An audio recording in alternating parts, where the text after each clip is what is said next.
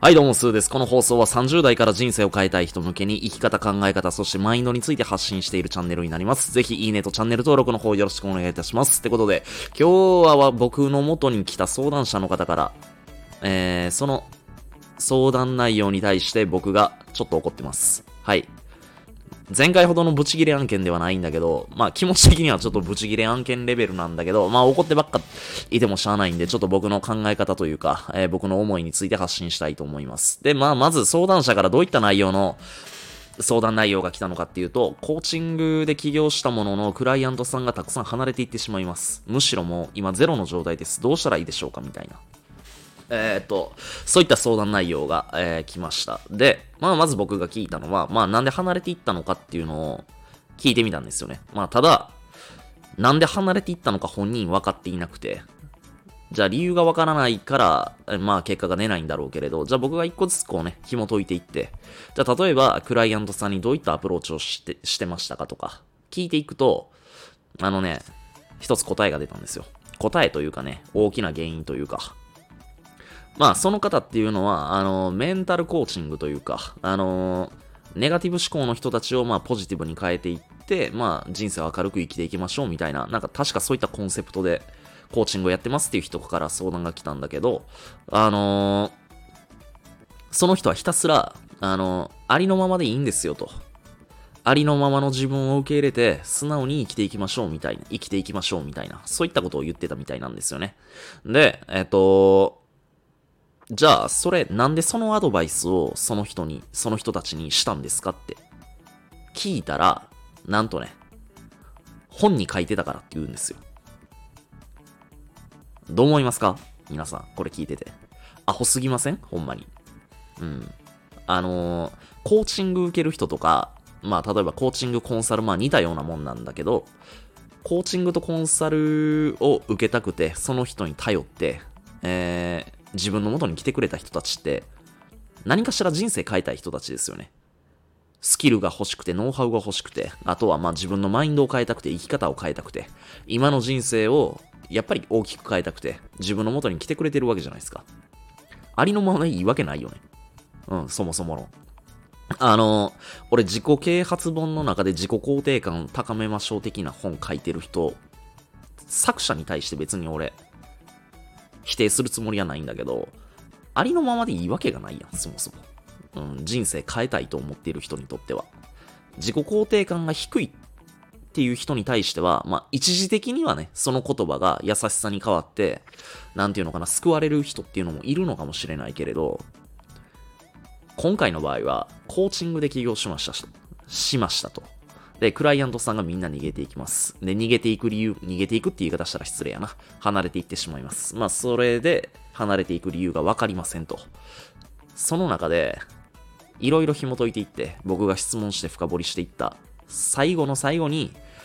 その答えが出ちゃったんですよ。はい。自己肯定感高めましょう的な本を読んで、ありのままでいいんだよって本に書いてました。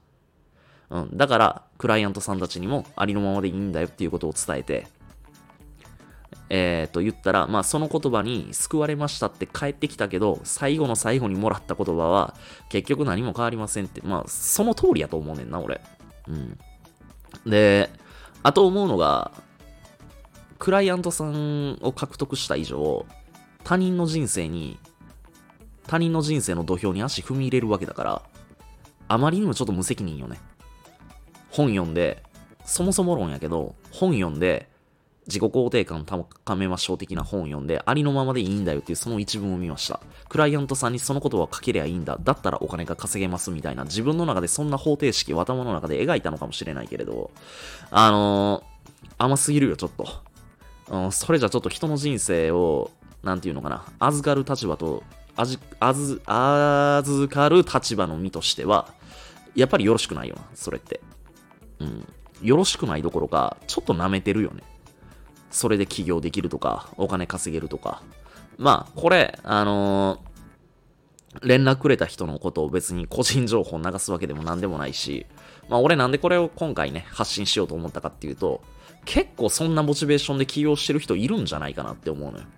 っていうのも、少なからず、誰か一人の悩みっていうのは、世界中探せば、日本中だけでもいい。必ず同じ悩みを抱えてる人って俺10人100人いてると思ってんのよね。別にその人の悩みが特殊なわけでもなければ、自分でなんか、ちょっとこれ特殊な悩みなんですけどって前置きして説明する人とかもいるやんか。過去の経験談話すにしても、ちょっと自分は過去特別な経験をしていて、みたいな人いるやん。うん。あの、よっぽどでない限り、あんまり特別なことってなくて、あのー、今回の話もそう。そういうきっかけで、例えば本読んで、スピリチュアル系とか引き寄せ系の本読んで、あ、これだったら人に何か与えられるかな。その思うきっかけはいいんだけど、もうちょっと勉強しないといけないよね。さすがに。うん、なんかあのただただ鎮痛剤与えてるだけの、うん、その一過性のものって、事業もそうだし、人間関係もそうだし、また自分がね、何か商売やっていく上で、表面上だけのスキルを手にして何かやっていこうとか、そういう継続性のないものって、やっぱり続かないし、人の心にアプローチするようなコーチングだったり、まあコンサルもそうかな。人の人生に携わっていく仕事。そういう人たちに対してやっぱ継続性も何もないし、うーん、ちょっとやっぱね、勘違いしすぎかなって思うし、何より甘い。本当に。ブチギレ案件一歩手前ぐらいに俺まあまあ、ふざけんなよってちょっと思ってる。うん。あのー、人生変えたいって思ってる人の、その現状を肯定して正当化するための生ぬるい言葉なんて、何にも聞かへんし、